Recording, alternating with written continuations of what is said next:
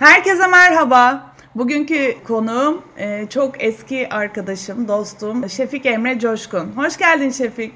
Hoş bulduk Filiz. Kısaca kendinden bahseder misin? Ee, tabii ki.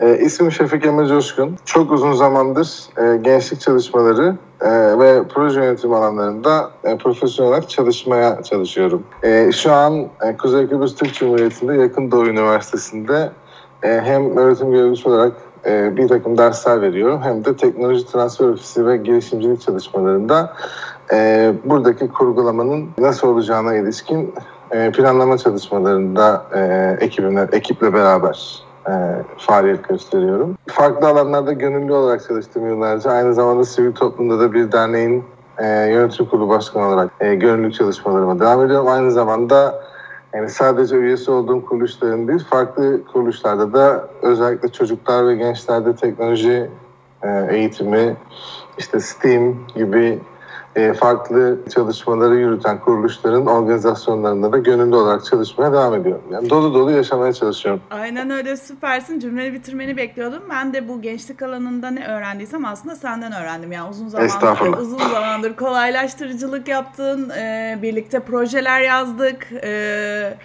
Hatta şeyi hatırlıyorum ya. Geçmişi çok doludur tabii ki de ama bir günde bizim terasta bir günde proje yazıp uluslararası bir proje başarmışlığımız vardı hatırlarsan. Güzel bir gündü. Farklı bir deneyimdi bizim için.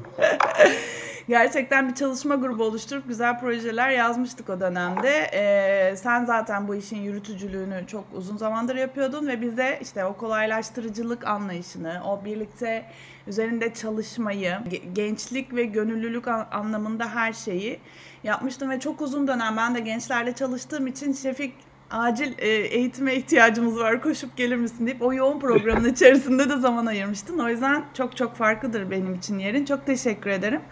Ve bazı şeyler değişmeye başladı tabii hayatta. E, ve dijital dönüşümden bahsetmeye başladık. Ben de biliyorsun bu alanda biraz daha eğildim. Ve eski konuştuklarımız aslında hala aynı mı onu konuşmak istedim seninle. Yani e, bu gençlik çalışmalarını dijital dönüşümle tekrar ele almak lazım. E, bununla ilgili de bir gazete yazısı yazmıştım geçenlerde. Çeşitlilik ve kapsayıcılık yani diversity and inclusion e, kavramları girmeye başladı. Birazcık daha insan kaynakları alanında da bunlar konuşuluyor.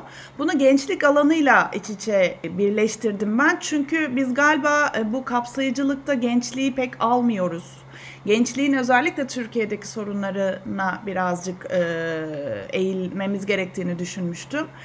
E, ve Türkiye'de bir ilk unicorn çıktı. E, bir girişimci ve gençlik çalışanı olarak sen böylesi bir e, girişimin çıkmasına yani sende bir girişimcilik de yönünde var. Sen e, ne diyorsun? Yani bu unicorn'u başaran gençler neyi başardılar? Nasıl doğru mu?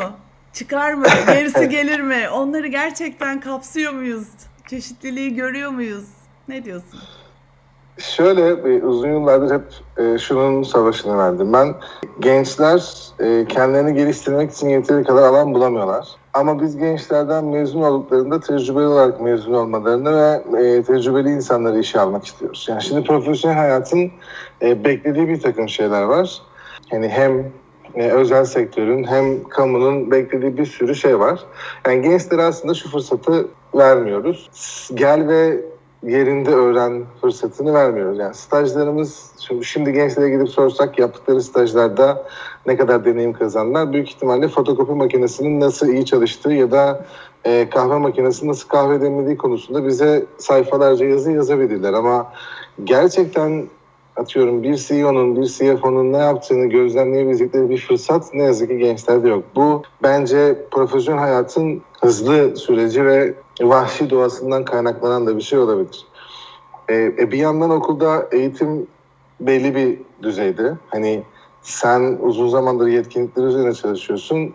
Ben de Avrupa Birliği çalışmaları içerisinde en çok duyduğum kelimelerden bir tanesi yetkinlik. Ama bunu geliştirecek bir ortam yok üniversitede. Yani teorik bilgi evet süper üniversitelerimiz var. Teorik bilgiyi, teknik bilgiyi, akademik bilgiyi çok iyi aktaran, çok iyi öğreten e, ama mezun olduğunda e, bir mühendis olarak ya da bir tıp doktoru olarak ya da bir işletmeci olarak herkes aynı şeyi biliyor. Peki nasıl fark yaratacak? İşte bu sorunun cevabını aramak için aslında biraz Avrupa Birliği çalışmalarına girmiştim ben. Hani gençlik eğitmeni olmak, deneyimsel öğrenmeyi e, deneyimlemek ve deneyimletebilmek. Ha işte gençlerin bir eğitimi bir araya geldiğinde illa kravatlı ceketli birini dinleyip not almak zorunda olmadıkları bir ortam yaratabilmek. E, kendi tartışmalarını ve birbirlerinden öğrenebilecekleri bir ortam yaratabilmek hep önemli gelmişti bana. E, dolayısıyla en azından ufak bir katkımız olduysa bu alana hep bizi mutlu eden bir şey. Hani bu katkının farkında olmak ve bu hani bir değişim yarattı mı? Evet bence yarattı. Yani Türkiye'deki Avrupa Birliği çalışmaları, gençlik projeleri, farklı alanlarda uygulanan deneyimsel öğrenme, gençlerin okul dışında bir şeyleri öğrenme çabası, işte gönüllülük çalışmalarının artması, e, bunlar bir şey yarattı. İstenilen seviyede mi? Bence hayır. Yani Türkiye'de gençlik çalışmalarında hani Türkiye'deki total genç nüfusa baktığınızda %5 ile %7 arasında gönüllü olma oranı. E, gönüllü olduklarında ne yapmak istediklerine ilişkin e, bilinç düzeyi çok zayıf. Yani ben şuraya gideyim, gönüllü olayım. Neden? İşte ya burs veriyorlardır ya artı puan veriyorlardır bir şey için. Çoğunlukla bu cevabı alıyoruz. Sosyal ortamımı geliştirmek istiyorum. Networking çok önemli. Networking yetkinliğimi geliştirmek istiyorum. Çünkü iş hayatında bana çok lazım olacak diyen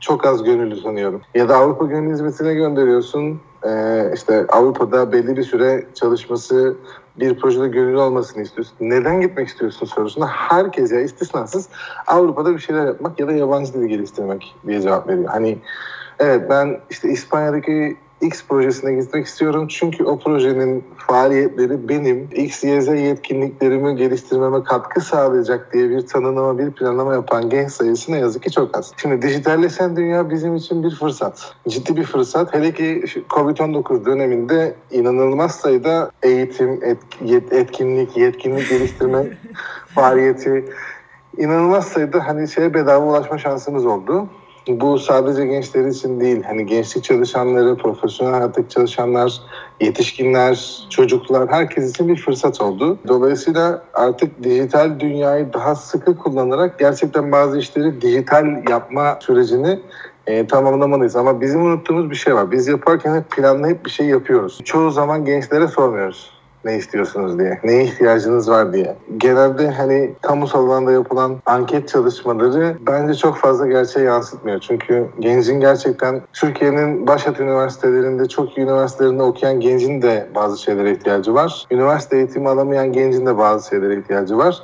Ama bizim gençlik çalışmalarına gençlere dokunup ya da girişimcilik alanında gençlere dokunup ne istiyorsunuz, ee, ne yapmak e, konusunda işte bir ihtiyacınız var diye sorma e, şeyimiz, yetkinliğimiz bence daha tam oturmadı. Hep biz tepeden inme yapmayı seviyoruz. Gençlere 250 bin lira destek, işte iş kurun.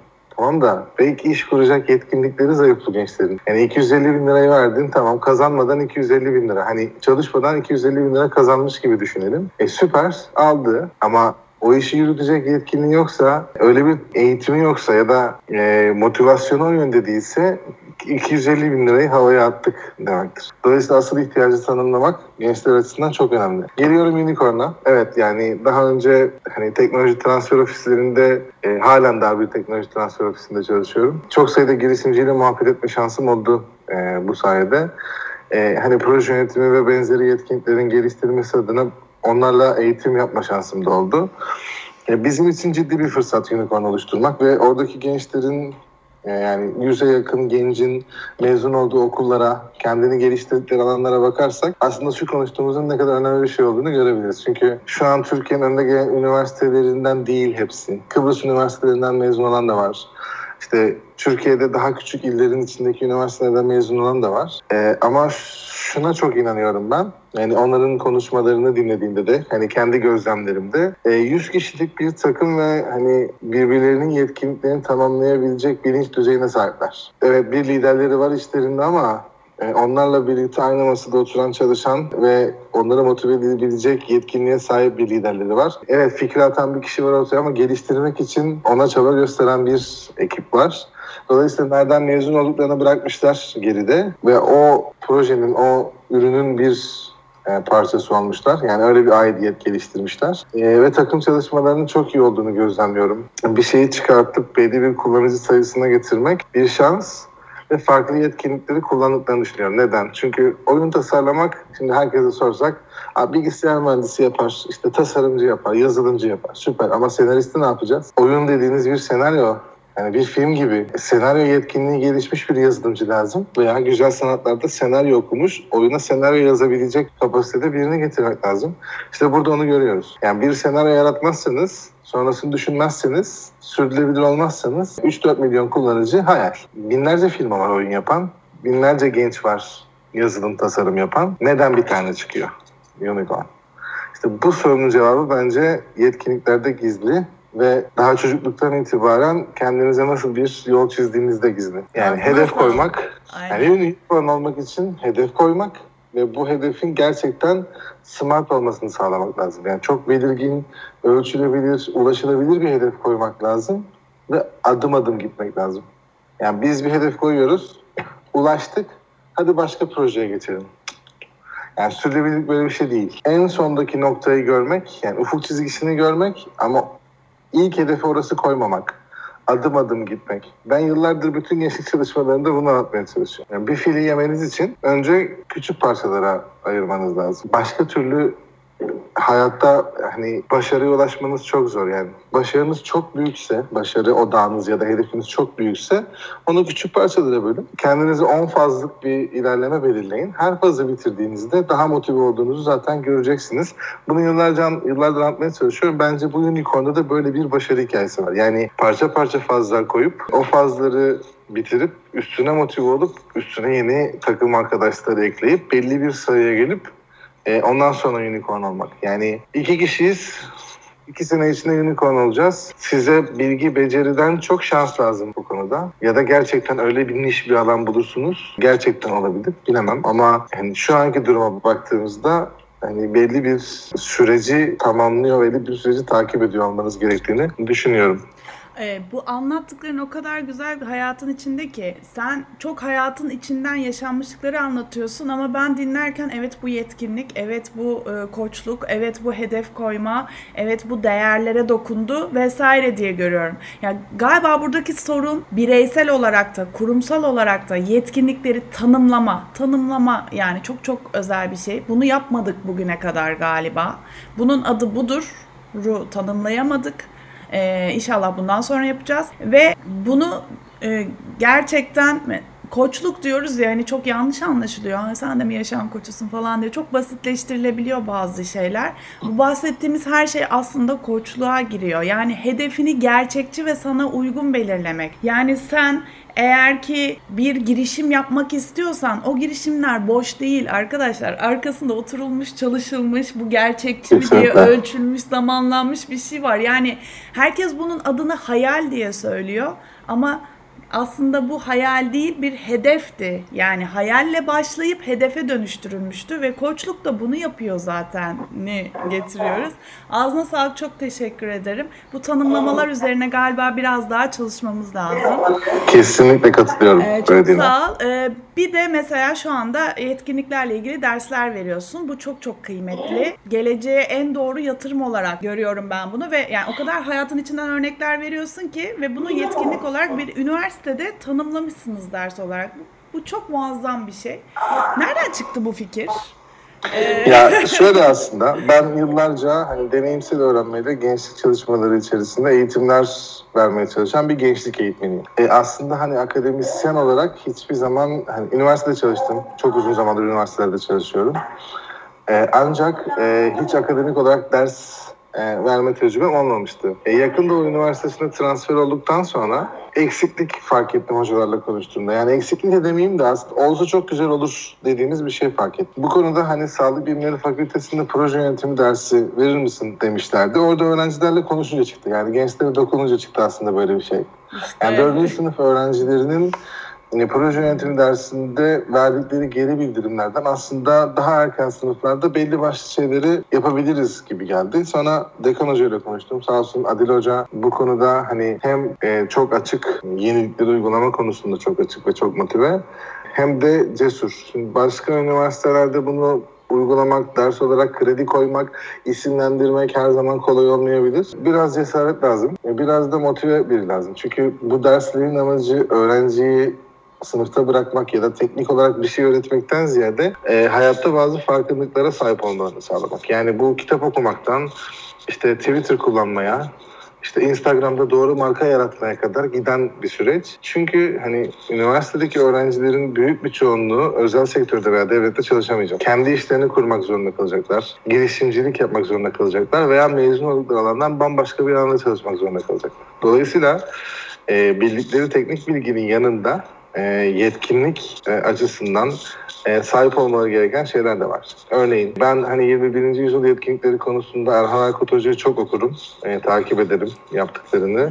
O konuda benim de bu konuyu özellikle eğilmemin sebeplerinden bir tanesidir Erhan Hoca. Kendisi dinliyorsa buradan saygılarımı göndereceğim. Evet mutlaka göndereceğim. Ee, yani onun yazdığı, tespit ettiği sorun makaleleri üzerinden yola çıkıp gençlerde de bu ihtiyacı görünce iki tane ders önerim oldu. Bir tanesi öğrenmeyi öğrenmek. Ee, bu genelde birinci sınıf öğrencilerinin e, daha çok almasını arzuladığım bir ders. İkincisi de 21. yüzyıl yetkinlikleri. Ee, 21. yüzyıl yetkinlikleri içerisinde de hani kültürler arası öğrenmeden proje tabanlı düşünme, problem çözme, işte kritik düşünme, eleştirel düşünme gibi e, birçok konuyu değiniyoruz. Yani bunun içinde girişimcilik tanıtıyoruz. E, aynı zamanda o dersin içerisinde grup çalışmaları, uygulamalar e, yapmaya çalışıyoruz. Çünkü bu bir deneyimsel öğrenme dersi. Bizim için hani 100 soruluk bir testi geçmelerinden ziyade takım olarak bir şeyi hazırlayıp getirmeleri ve ondan sonra o o sürecin hayatlarında ne gibi bir değişiklik yarattığını anlatabilmeleri çok kıymetli. Evet biz bir takım çalışması yaptık ve bu takım çalışmasından bunu öğrendik. Böyle bir şey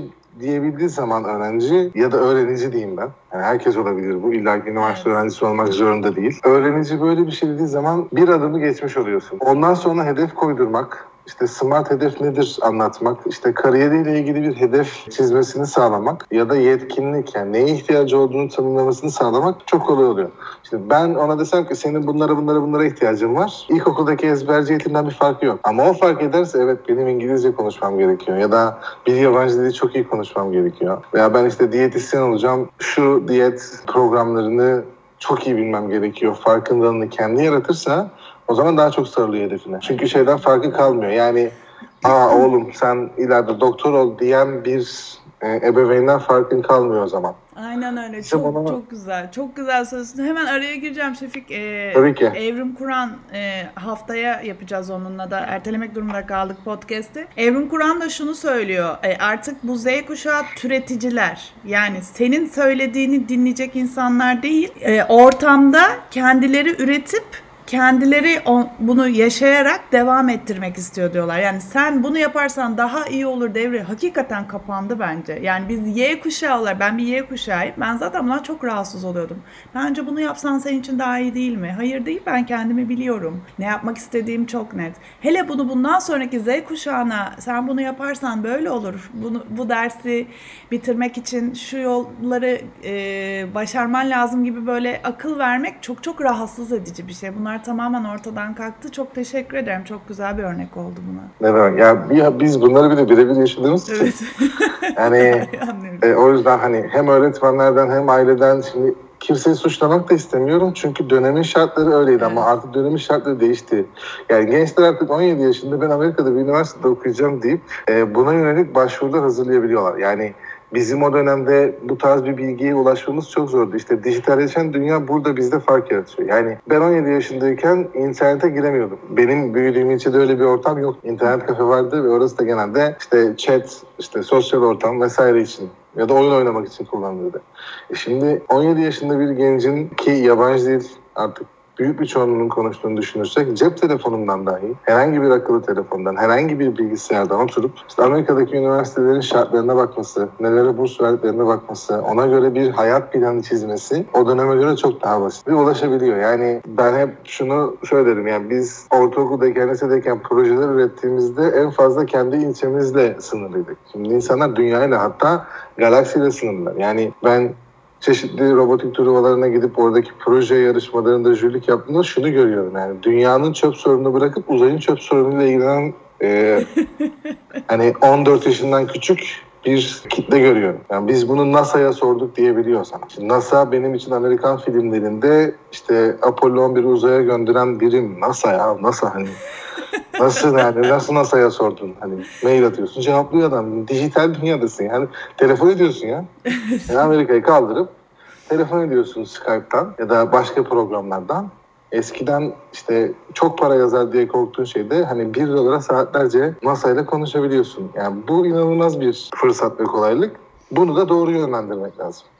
Ama tekrar diyorum yani bizim birine şu sana şu lazım dememiz ya da şunlar şunlar şunlar kesin olur dememiz yerine e, bakın arkadaşlar 10 sene önce bu meslekler vardı şimdi bu meslekler yok. 10 sene sonra başkaları olacak dememiz lazım ki ileride meslek seçimi yapacak bir genç ha yeni ne meslekler olabilir de kendi araştırsın. Ben söylediğim zaman bir kıymeti yok. Yani Zaten şöyle bir şey var. O mesleği kendi yaptığı çalışmalarla kendisi tanımlayacak. tabii ki tabii Onu ki başardığı kesinlikle. zaman o, o mesleğin adını kendisi koyacak ve bir süre sonra da e, arkasından sürükleyecek insanları bir hedef olacak. Meslek tanımları böyle olacak. Ben bu yüzden hani gençlere özellikle bunu söylüyorum. Hani yapıp edip her şeyi o kadar düzgün ve planlı yapmanız ki lazım ki yani bunun işte SWOT analizinin yapılması vesaire gibi örnek verdin yani smart hedefler olması vesaire. O kadar net olmalı ki bu ileride çünkü bir meslek olacak ve bunu nasıl yapılacağını sizden aldığımız deneyimlerle anlatmaya başlayacağız diye. Çok çok doğru söylüyorsun. Ağzına sağlık. Aynen. Teşekkür ederim. İşte o yüzden aslında buradan çıktı bu e, yetkinlikler ve öğrenmeyi öğrenmekle ilgili. E, ben çünkü öğrenmeyi öğrenmeyi 2006 yılında ilk kez tanıştım. Bir Avrupa Birliği projesinde. Çok hoşuma gitmişti. Çünkü şunu fark etmiştim. Kimse bana hiçbir eğitimde, hiçbir okulda ne öğrenmek istiyorsun diye sormadı. Şimdi o eğitimde bana e, buraya neden geldiniz, buradan ne bekliyorsunuz, ne öğrenmek istiyorsunuz diye sorunca öyle bir afallamıştım. Hatta hiçbir şey yazamamıştım, itiraf ediyorum. Yani boş kağıt vermiştim. Çünkü hani öyle bir tanımlama kabiliyetim yoktu. E, dünyada şu an bunları yapabilmek çok daha kolay. Ve burada da dahil olma, şimdi hep biz dahil etme diye konuşuyoruz. Çünkü insanlardaki cesareti yer- yerine getirene kadar hep dahil edersiniz. Bir yerden sonra o kültürü değiştirdiğinizde artık insanlar kendileri dahil olmaya başlarlar. İşte dahil olma kültürünün tam olarak oturması lazım. Hem yönetime, hem siyasete, hem gençlik çalışmalarına, hem gönüllülüğe, sivil topluma yani sayabileceğimiz her şeye çekinmeden e, dahil olma ya da e, ne beklediğini çok iyi bilerek dahil olma kültürüne oturttuğumuzda aslında işler değişecek. Bunu da hani dijital dünya bence biraz kolaylaştıracak. Neden? Çünkü yüz yüze dahil olmak her zaman daha çok cesaret isteyen bir şey. Ama dijital dahil olma daha kolay. Yani şimdi ben videoyu kapatıp konuşmaya devam ettiğimde daha rahat konuşacağım. Ya da her şeyi kapatsam ve yazıyor olsam o çok daha şey olacak. Hani bazen şeyle karışabilir hani bu klavye şövalyeliğiyle karışabilir. Bahsettiğim o değil. Gerçekten mantıklı dahil olma. Yani bir şeyi sunarken, bir şeye çaba harcarken kanıtlarıyla düşüncenin nereye gidebileceğini ya da kimleri incitebileceğinin farkında olarak işte orada da bence çeşitlilik e, devreye giriyor. Çünkü biz hem ülke olarak hem dünya olarak çok çeşitli e, canlılarız. hem canlılar olarak hem e, insan ırkı olarak ciddi bir çeşitlilik var ve artık dünyada proje yönetimi çalışmaları yapanlar bilirler. E, proje yönetimi organizasyonları ve çevik yönetimle ilgili özel e, önlemler almaya başladılar. Yani dünya artık agile oluyor. Proje tabanlı çalışma, proje bittiğinde başka bir projeye geçebilme, yeni bir program yaratabilme, yeni bir portföy oluşturabilme gibi çalışıyor ve artık hiyerarşiler yavaş yavaş ortadan kalkıyor. Yani herkesin eşit e, düzeyde çalıştığı, herkesin her an bir projenin lideri olabileceği dönem geliyor. E, dolayısıyla dahil olma ve çeşitliliğe saygı, çeşitliliğin farkında olma e, önemli yetkinliklerden biri haline geliyor. E tabi bununla beraber söylediğimiz liderlik. Yani her üniversite okuyan gencin, her liseden mezun olan gencin bir kere liderlik kelimesini duymuş olması lazım yani. Lider dediğin zaman kafasında ne canlandığını bilmesi lazım. Çünkü artık patron devri bitiyor, lider devri başlıyor. Yani İnşallah. hani ya şöyle olasılıklar ve olanaklar arttıkça kaliteli çalışanın lider olmayan bir kuruluşta durma ihtimali azalacak. Yani patronluk taslayan adamı bırakıp gerçekten bir liderin takımına girmeyi tercih edecek. Çünkü motivasyonlar değişiyor. Eskiden belki para ya da güvence tek motivasyonuyken insanların şimdi rahat çalışma ortamı, çalışırken kendine yeni bir şeyler katabilme e, ve sürdürülebilir işler yapabilme motivasyonları ekleniyor hayatımıza. E, dolayısıyla rest çekme ve işi bırakıp başka bir yere geçme şeyi artıyor.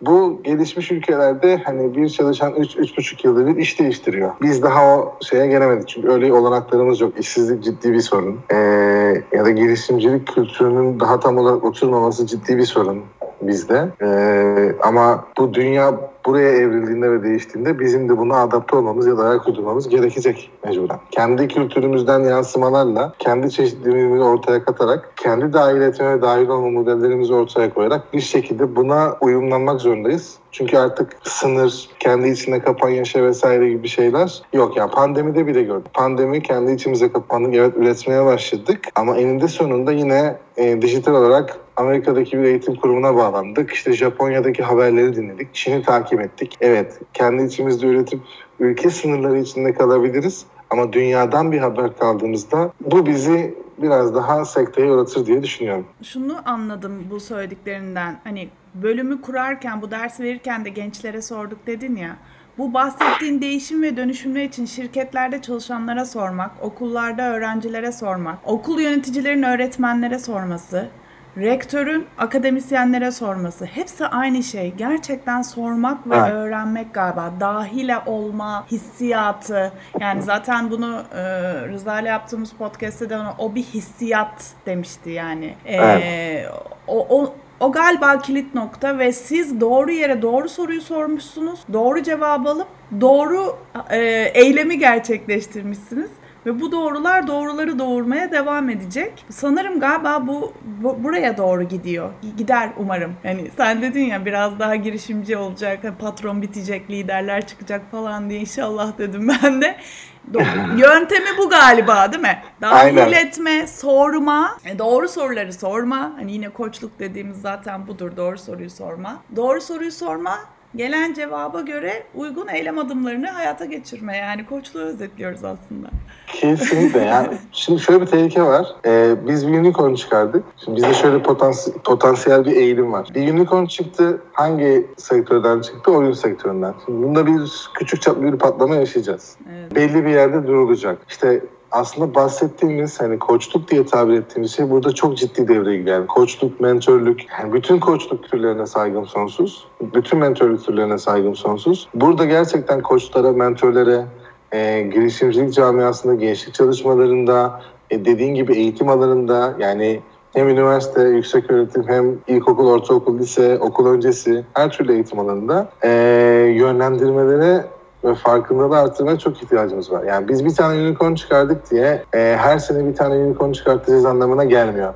Dolayısıyla mentörlerin bu konuda bütün bu girişimcilerin birazcık hani tabiri caizse e, kafasındaki düşünceyi ay- ayakları yere basar hale getirmek gerekiyor. Ben hayal etmenin gücüne çok inanan bir adamım. Hayal etmeden hiçbir şey yapamayacağınızı düşünüyorum. Yani bunu da şeyden hep örnek veririm. Hani Jules Verne o kitapları yazarken yazdığı şeylerin hiçbiri dünyada yoktu. Hayal ediyordu. Ama oldu. Yani biz denizlerin altına da indik. İşte 80 günde devre alem çok uzun bir zaman 80 gün hani daha kısa zamanlarda devre alem yapabiliyorsun artık. Vesaire vesaire gibi şeyler e, hayal gücüyle ortaya çıktı. Hayal eden biri vardı. O vizyonu kazandırdı.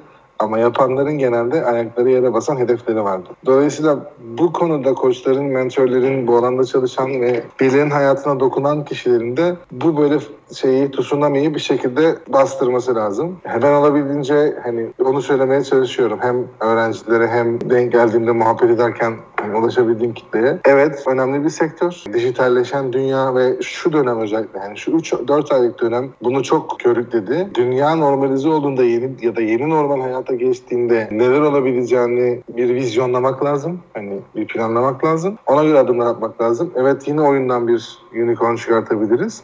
Ama başka alanlardan da unicorn çıkartabiliriz. Fırsat sadece oyundaymış gibi görmemek lazım. Yani unicorn çıkabiliyor Evet. farkındalığı bize çok şey kazandırır. Aynen. Aynen. Kendi sektörümüzde nasıl unicorn oluruz ya da kendi işimizde nasıl e, en iyisi oluruz, nasıl en iyisi oluruz diye düşünüp ona göre hedefler koymak e, çok önemli.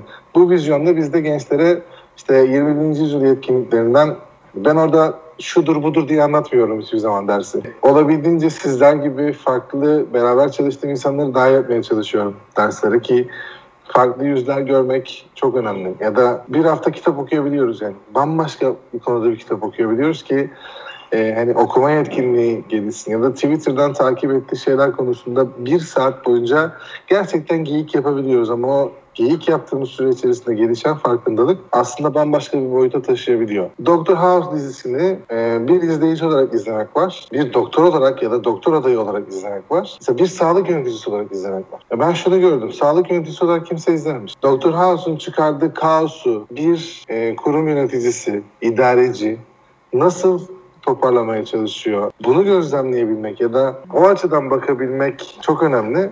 Bu bunu farkındalık yaratmaya çalışıyor. Aslında 30 saniyelik bir olaydan bir saatlik bir ders çıkartabiliriz kendimize.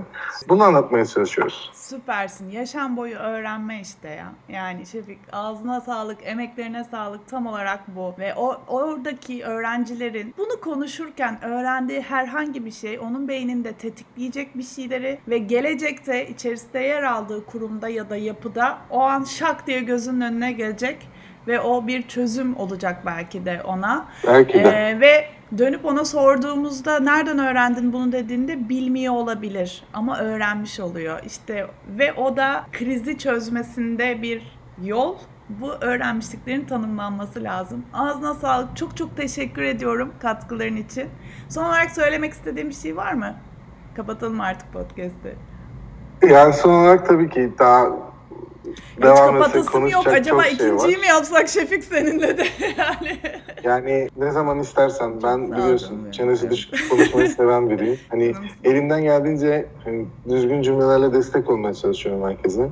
E, hayat felsefem de bu yönde. E, o yüzden hani ikinci, üçüncü, beşinci ne istersen ne zaman istersen her zaman dahil olmak isterim ben de. E, bir katkım olacaksa. Son olarak söylemek istediğim hani evet zor bir dönemden geçiyoruz. Birçok insanın hem ekonomik olarak hem psikolojik olarak hem fizyolojik olarak bir kaosun ya da zorlukların içinde yer aldığı bir dönemdeyiz. Ama ben şunu her zaman söylerim. Her kriz kendi fırsatlarını yaratır ve bizim için şu an en çok ihtiyacımız olan noktalardan bir tanesi hayal etmek, planlamak ve inovatif düşünmek. Bütün inovasyonlar hep kriz zamanlarına çıkmıştır. İşte savaş, kıtlık, ekonomik buhran vesaire gibi zamanlarda çizgiye baktığınız zaman artış çizgisini e, inovatif düşüncenin, girişimciliğin, e, yeni düşünceleri ortaya koymanın çok fazla arttığını görürüz. Dolayısıyla bunu nasıl hem toplumsal olarak hem kişisel olarak faydaya çevireceğimiz, bu süreci nasıl iyi atlatacağımız tamamen kendimize kalıyor. Bununla beraber bir takım olmak, bir bütün olmak, dünyaca bir takım olmayı becerebilmek e, önemli. Ben son olarak işte bütün hani bizi dinleyenlere hayal etmeyi bırakmayın. E, hayallerinizden doğru hedefler yaratın ve doğru hedefleri e, ortaya koymak için inovasyonu kullanın ve cesaretinizi her zaman koruyun demek istiyorum. Çok teşekkür ediyorum böyle bir fırsat sunduğun için bana. E, çok keyifliydi bu arada. Şefik inanılmaz keyifliydi. Gerçekten ikinci ve üçüncüyü istiyorum. Belki dördüncü, beşinci. Çünkü bu bir e, ben gerçekten podcastlerin bir ders niteliği taşıdığını düşünüyorum. O yüzden e, evet senin kapını daha çok çalacağım. Ne olur daha çok Her zaman. konuşalım böyle şeyleri. Ağzına sağlık, değerli vaktini ayırdın. Çok çok teşekkür ediyorum. Kendine çok iyi bak. Görüşürüz. Sen de Filiz'im çok ol, teşekkürler. Hoşça kal, bay bay. Bye bye.